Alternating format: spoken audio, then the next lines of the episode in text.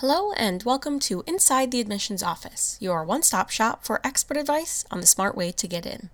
My name is Kayla, and each episode I'll bring you an interview with a former admissions officer, a graduate of a top college, or an admissions expert. These interviews will take you inside the admissions office and will be full of behind the scenes knowledge, first hand experiences, and application tips that will help you get into your dream school. If you'd like to chat with one of these experts, you can sign up for a free consultation at the link in the description below. But before you do that, let's hear from Caitlin Hogan, a graduate coach from UChicago and Queen Mary University of London, about the honor section.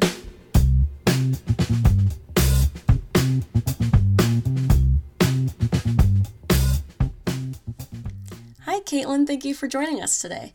Hi, no worries. Thanks for having me. So, as everyone can see from the title of this episode, I'm having you on to talk about the honor section of the Common Application. Uh, you know, application season is upon us, it's right around the corner. Everyone is starting to look at their Common App, their essays, and everything. And I know we always get a lot of questions about this section. There's a lot of confusion, a lot of Google searches. So I wanted, wanted I kind of wanted to have someone who works through the application process with students just talk about it and answer some questions. Great. Yeah, it can definitely be a confusing section. Um, and I spend a lot of time working with my students on it. So I'm happy to provide all that insight. Yeah, great. So, just to start, I kind of wanted to just go over what the honor section is for anyone who maybe is new to the process, is a little younger, just hasn't heard of it. Um, so, can you give kind of just a brief introduction to it? Sure. So, the honor section is a part of the Common App where you can list awards you've received. Um, the the Common App calls them academic awards, but really this is this can be taken quite loosely.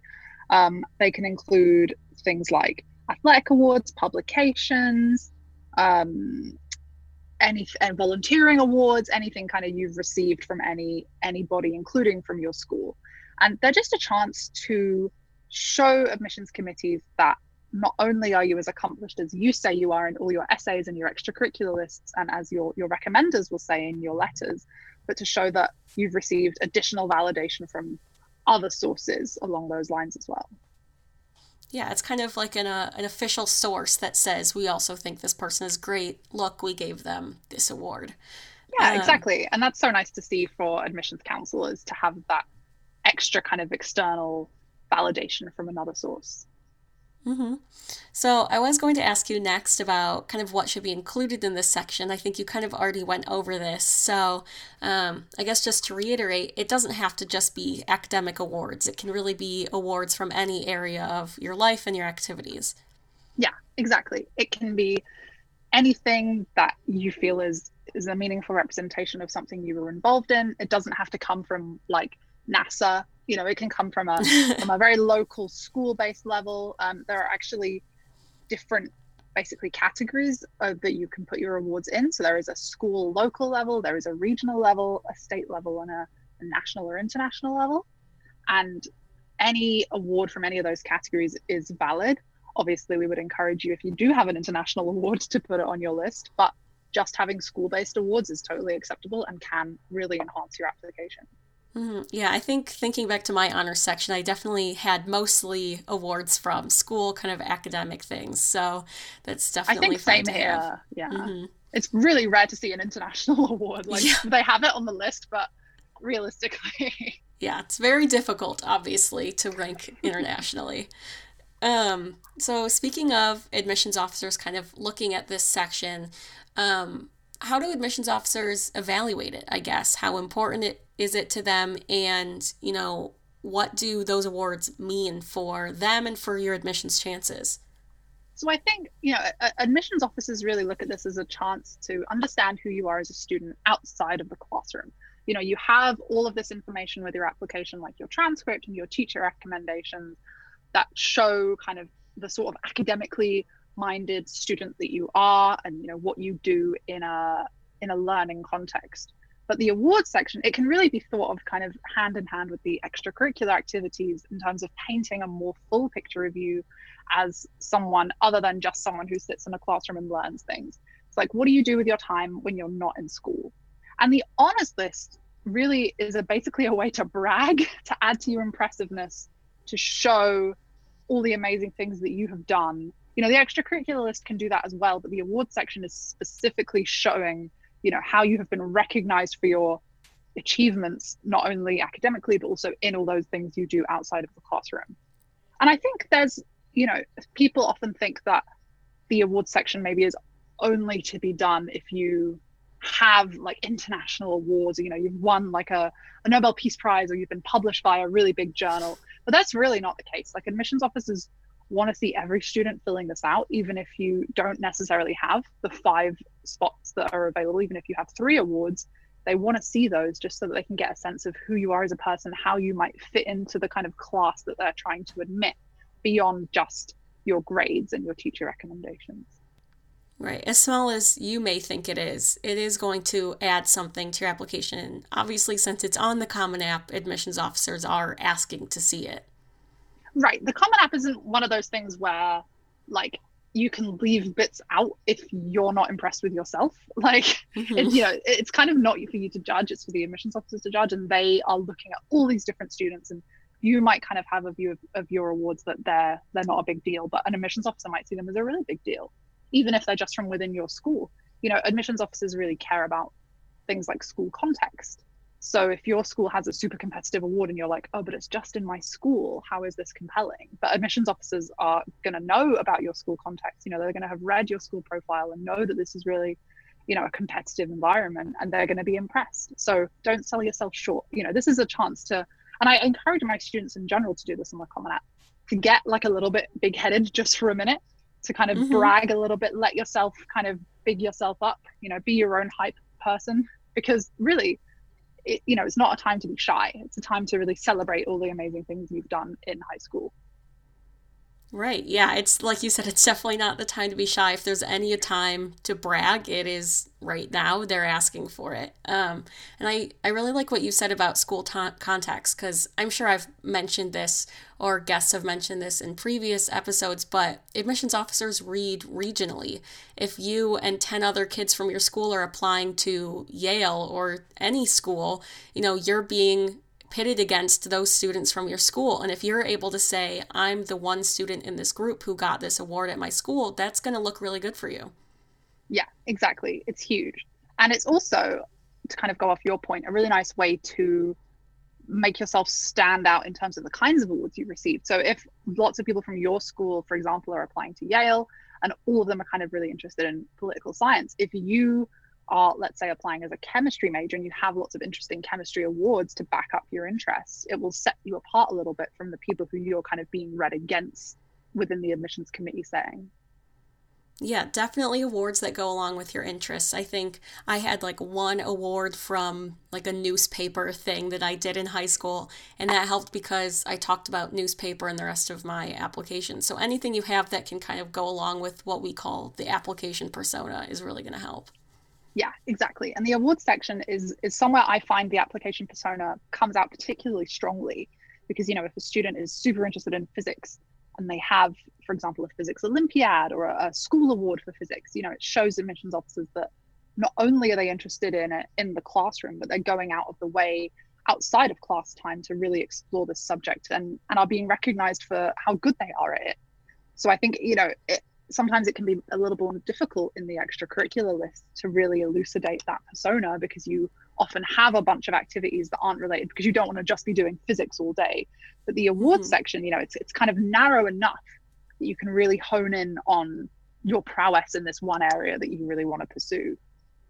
Yeah, it shows kind of what you're most committed to and what you're really spending your most time in and competing in. Exactly. But having said that, you know, there are plenty of, of awards that are a lot vaguer that are still incredibly compelling. You know, things like being a National Merit Scholar or an AP Scholar that show your academic prowess across loads of subjects. And while they do link to your persona, you know, they're a little bit more general. So it, it, it really is flexible and it's it's a section of the Common App that you can really make your own in terms of adding to your application yeah, it's definitely not one size fits all. Everyone should definitely be taking what we're saying um, and anything they're reading, really about the application as a whole, with a grain of salt to make sure they're making it right for them. absolutely and i know how tempting it is and i was definitely in this position to read like everything that was on google and be like oh well if this is the case then this will work for me and then i can succeed in this but mm-hmm. the application is much more personal than that and you know you can read until you're blue in the face but it you know it comes down to who you are as a student and and how you want to present yourself in the application. Yeah absolutely. Um kind of i guess speaking of that of kind of doing your own thing i think a lot of students are especially worried about filling out all five sections. They see that maybe some other students in their schools have all of these awards. Um, so i guess starting with students who maybe aren't filling up all five spaces um, what would you say to kind of i guess calm them? Um, you know is it a major drawback? What is your kind of opinion on that? So i think the first thing I would say to a student who thinks like I don't have five is really think like, are you sure? Because mm-hmm. schools really like to, you know, have assemblies and give out awards. I mean, I went to high school in the UK, and I can certainly say it was the case there. And speaking to many of my colleagues and students and friends, I know that US high schools are very similar. So you may actually have more than you on first thought think you do.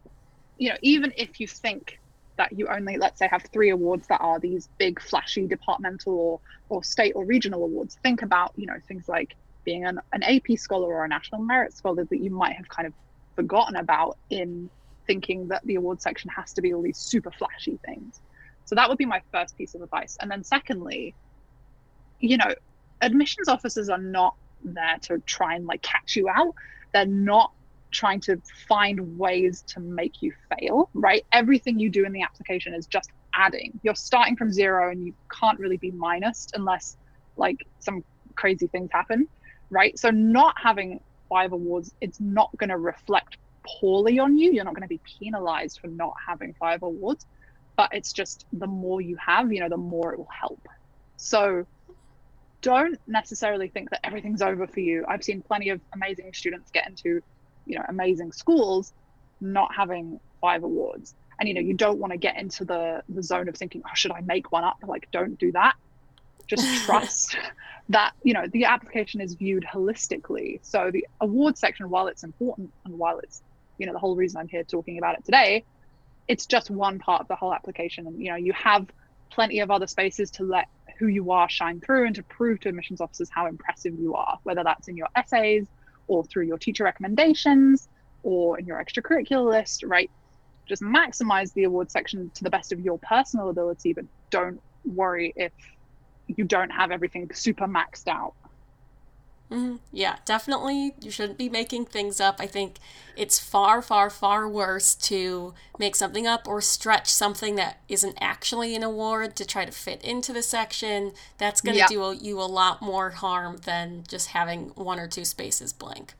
Yeah. And I, the only reason I bring it up is because I've been asked about it many times.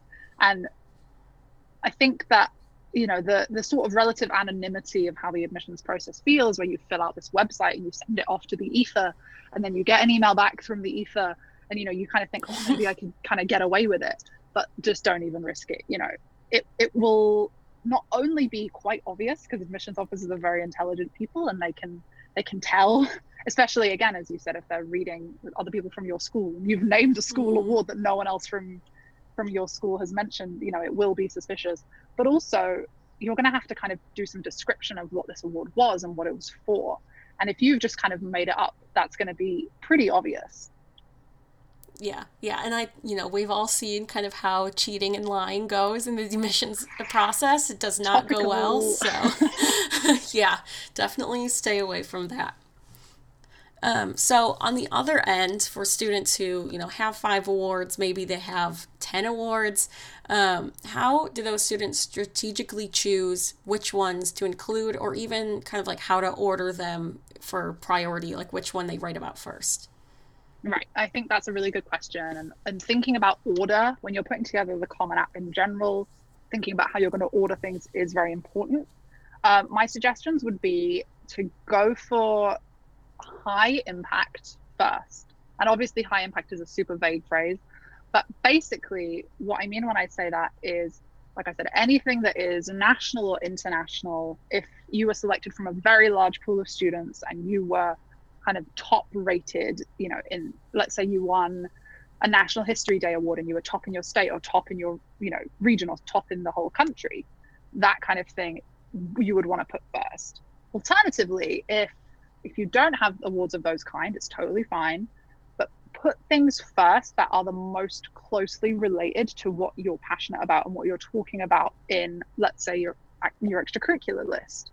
So if you are, you know, a really passionate historian and you have a bunch of history extracurriculars and maybe you touched on your passion for history in your supplemental essays or even your personal statement and you have a couple of history awards i would always put those make sure that those are in your award section and then again go with the most impressive or competitive first so the ones that for example a good metric to use is if there was ever any kind of prize involved like which one was the coolest prize. So, like, you know, students who have won prizes that have actual money is very impressive.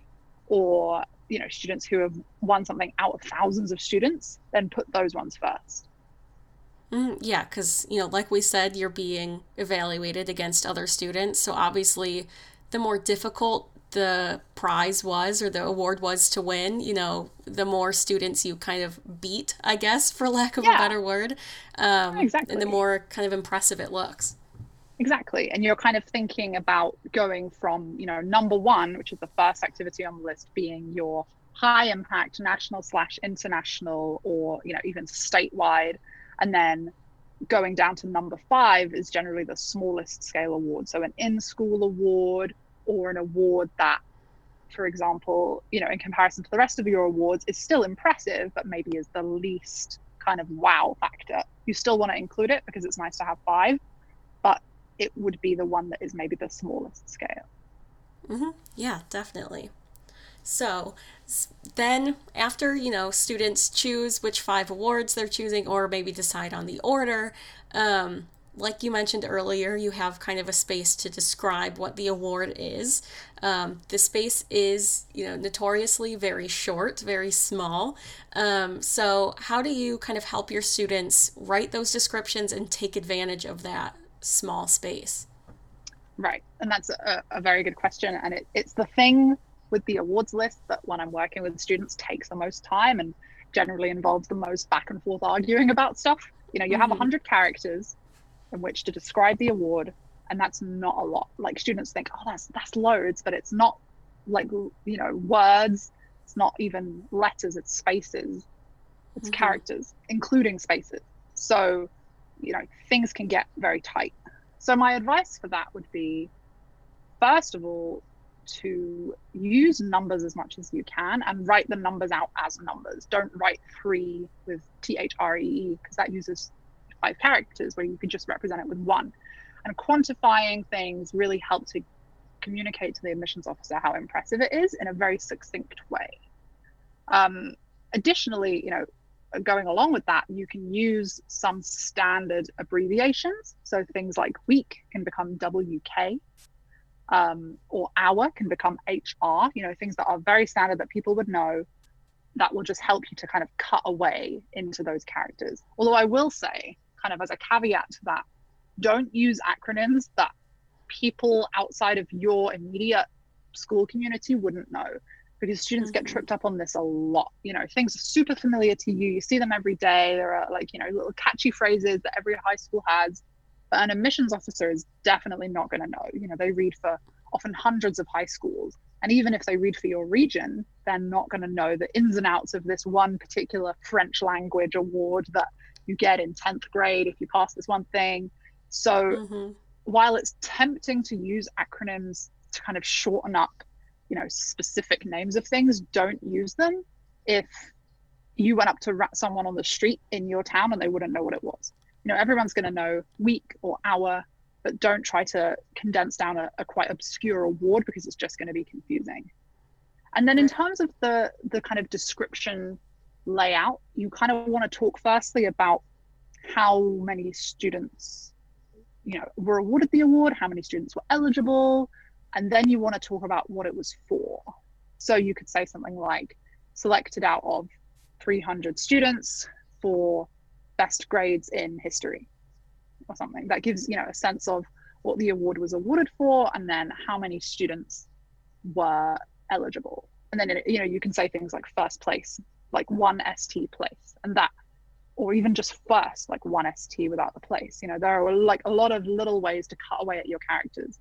So my advice is to just write a description and then systematically work through and think, okay, can I shorten this word? Can I can I reduce this? And you don't even need to use full sentences. So if you want to start your description by writing full sentences, just so you know what's going on, and then work on how to shorten it. So I, I love a good semicolon. You know, they can become very useful for kind of cutting up things that used to be separate sentences or even just commas. You know, you can really reduce things by using all the little things added together. Right. It reminds me a lot of kind of just, you know, writing a tweet, which I'm sure a lot of high yeah. schoolers are familiar with. You know, you only have so many characters, so you want to write about this award in an impactful way, like we've been talking about, but you don't need all of the extra fluff. Yeah, exactly. It's it's about condensing the purest description of what the award was, just like a tweet. Although now Twitter's longer, so I feel like it's all cheating now. A bit, yeah. I guess that's true. But yeah, like you said. yeah, like you said, you know, showing the impact, actually explaining what the award was. Sometimes the title of your award might explain that, but you don't want to count on, you know, like you said, an admissions officer knowing this award from your school or anything like that. Yeah, exactly. So, kind of going off that, I guess, of things not to do, like you're talking about of obscure acronyms, um, what are some of the biggest mistakes that you've seen students make or, you know, ask about or almost make that you would caution students against? So I feel like I've probably mentioned these already, but um, a nice kind of way to round them up is the first one would definitely be thinking that they don't have anything to add you know students who are obviously really really you know smart very excellent in the classroom. And i know because i've been, like for example i've been working with them in candidacy building and i've seen all the amazing things that, that they've done and they say i don't have any awards. I've published this paper and i've you know won an award in my province for a mentorship competition or something but they think they don't have any. And then you you know you have to kind of say no think again you know make sure that you don't deprive yourself of this opportunity to to enhance your impressiveness by thinking you don't have any. Um, and then another one would definitely be kind of using acronyms or wording that is unclear for the admissions officers so like you said you know using an acronym that no one knows um, or you know describing something in a, a way that is very difficult to understand. Because you know it's very important to be cognizant of the fact that admissions officers read applications quickly because they have to read so many. So you have to make sure that whatever you write in a description is as easy to understand as possible and doesn't require the admissions officer to kind of read it and go, oh, hang on, let me read that again because I don't get it. Mm-hmm. Because most of the time, if that happens, they just won't read it and they'll be like, okay, I didn't get it, so I won't consider it. Right. So don't let your amazing achievements kind of go un- unnoticed or misunderstood because you haven't worded it properly. Yeah, and then, that's definitely good point. Sorry. Yeah, I, have seen it happen many times where I have to be like, wait, I don't even understand this, and I know what this mm-hmm. award is for. You know, I think students get caught up with the, the character limit and thinking, oh, I have to squeeze all this stuff. And sometimes, you know, you can put too much information in and then it's just incomprehensible. So it's about getting that balance. And then thirdly, I think kind of we touched on this earlier is don't skip over the section. There is always something you can include. You know, I've I've never seen a student who has genuinely had no awards. Because like i said schools give out lots of awards external organizations. You know if if a student does any kind of extracurricular activity usually what they will have won an award. If they're on like a, a pickup basketball team and they won you know a championship even if it's in like the local neighborhood that's an award. You know there are plenty of things that count that you wouldn't think count. And it's just about kind of being able to recognize that they they are you know award worthy they are impressive and giving yourself the credit. Right. Yeah. I think in previous episodes, we've had people kind of um, recommend that as you go through high school, you kind of write down things that happen so that when you get to the application point, you aren't thinking back like, oh, I really haven't done anything. And you can kind of go back to that list. Absolutely. I was really like I'm still a very sentimental person, so I kept all of my random certificates. And when I was doing my college applications, I was like, oh yeah, like I dug them out and I was like, oh, I won this award for like best humanities student, you know, in tenth grade that I'd completely forgotten about. But having it there, you know, says, oh, actually, I did win that, and like reminded me to give myself the credit that I was due. So that's a super good idea. Definitely keep like even just a Google Doc where you're like, oh, this thing happened, you know, this opportunity I took advantage of. Super handy. Yeah, yeah, it can definitely be helpful. So, kind of to round out the episode, I don't want to focus exclusively on older students, though obviously, you know, it is their time to apply. But um, kind of what we've been hinting to, I guess, in the last couple questions is, you know, starting early, you know, starting a list, or like you said, students that you've worked through with candidacy building that are, you know, 9th, 10th, 11th grade. So, what can students do if they're younger and listening to this and are wondering, well, how do I even begin to get these awards? What do I have to do to get these?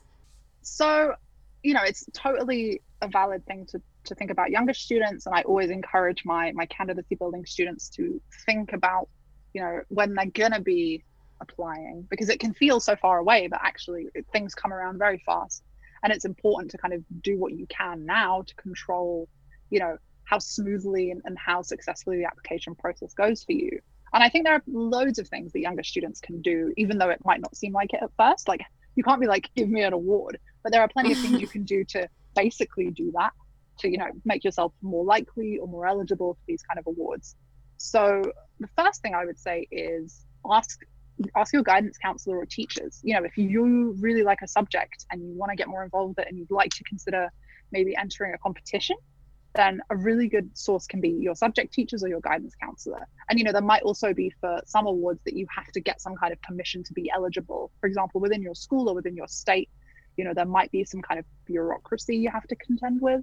So, starting off from a, a, teacher who you like and who knows you're passionate about a certain subject can be a really handy way to get connected with extra opportunities in that area. So, you know, I've talked about history, and if, if you're a history buff, you know, consider what about National History Day? Or, you know, if you're a physics fan, like doing the Physics Olympiad, you know, there are plenty of opportunities out there for students to get involved and get these awards it's just about knowing where they are and how how to enter them and you know what you would need from your school to support you and and similarly you know if if you like writing you could consider trying to get published because if you were published that can also be included on the awards section so you know if you wanted to write an opinion piece about you know how you think the the coronavirus situation is going for example. You could submit that to a local or even a national newspaper. And you know plenty of newspapers like to publish work by younger people and they'll often have you know op-ed sections that you can kind of say hey here's my work. And that can be a really nice additional award especially if you're interested in things like writing or politics. And also if you're really interested in doing a research paper there are many journals run by universities that want to publish work by high school students. And there are also journals run specifically for high school students so if you have a paper that you want to write or that you've already written or that you're in the process of writing, you know, reaching out and saying, "Hey, here's my paper. Can I submit it?" You know, getting a teacher to help you if you need it or your parents to help you. But then those journals are a really great way to get publishing experience, which can be another great award.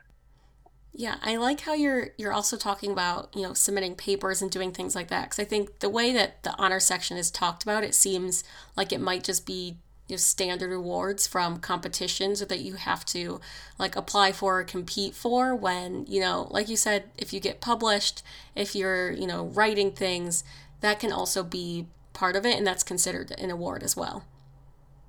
Yeah exactly. And and along the same vein any awards for things like community service or community involvement are also really appreciated on the award section. It's not just about high flying amazing academics publishing papers left and right you know if you're super involved in your community and you're you know for example volunteering on weekends with students or with older people or with you know people with disabilities if you're doing any of that work and you've been recognized which usually if you volunteer kind of long enough and hard enough if you really commit yourself to it then awards will come mm-hmm. and that is another great way to show you know your community involvement which colleges love to see and you know again who you are outside the classroom this section is not just about kind of showing again how amazing academically you are but it's also about who you are as a person and these kind of writing or community based awards really serve to do that well yeah, definitely. So it seems kind of like the main advice is, you know, get involved with what you're interested in, work really hard,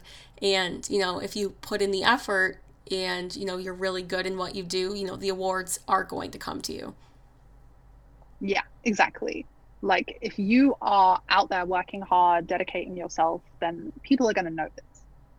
Right, definitely. And you don't need to go, like you said, chasing for awards, you know, very openly saying, you know, give me award an award or anything, you know. Um, you know, it's going to come very genuinely. Exactly, exactly. Great. Well, thank you so much for talking about all of this. I hope it was really insightful to students who, you know, maybe hadn't heard of the section or, you know, were, like we said, doing all of that Googling and doing all of that reading and, you know, potentially getting confused by all of the information out there. So, um, I really hope this kind of helps everyone as they begin their application journey this summer. Yeah, and best of luck to all of those rising seniors working on their applications now. Awesome. Thank you so much. No worries. Thanks. Well, like I said, I hope everyone found this episode helpful. I know that honor section is an extremely confusing and stressful part of the application, so help, hopefully this provided you with some insight. Uh, if you'd like more information about it, we have a great blog about the honor section, which I'll link in the episode description. Uh, if you are looking for more advice on admissions, about your honor section, about any part of your application, you can find a link below for a free consultation sign up where you can talk to one of our admissions experts. And as always, if you have any episode suggestions, comments, questions, you can find us at InGenius Prep everywhere on social media, or you can email me. I have that in the episode description as well. That's all for now. I hope you'll join me next time as we continue our journey inside the admissions office.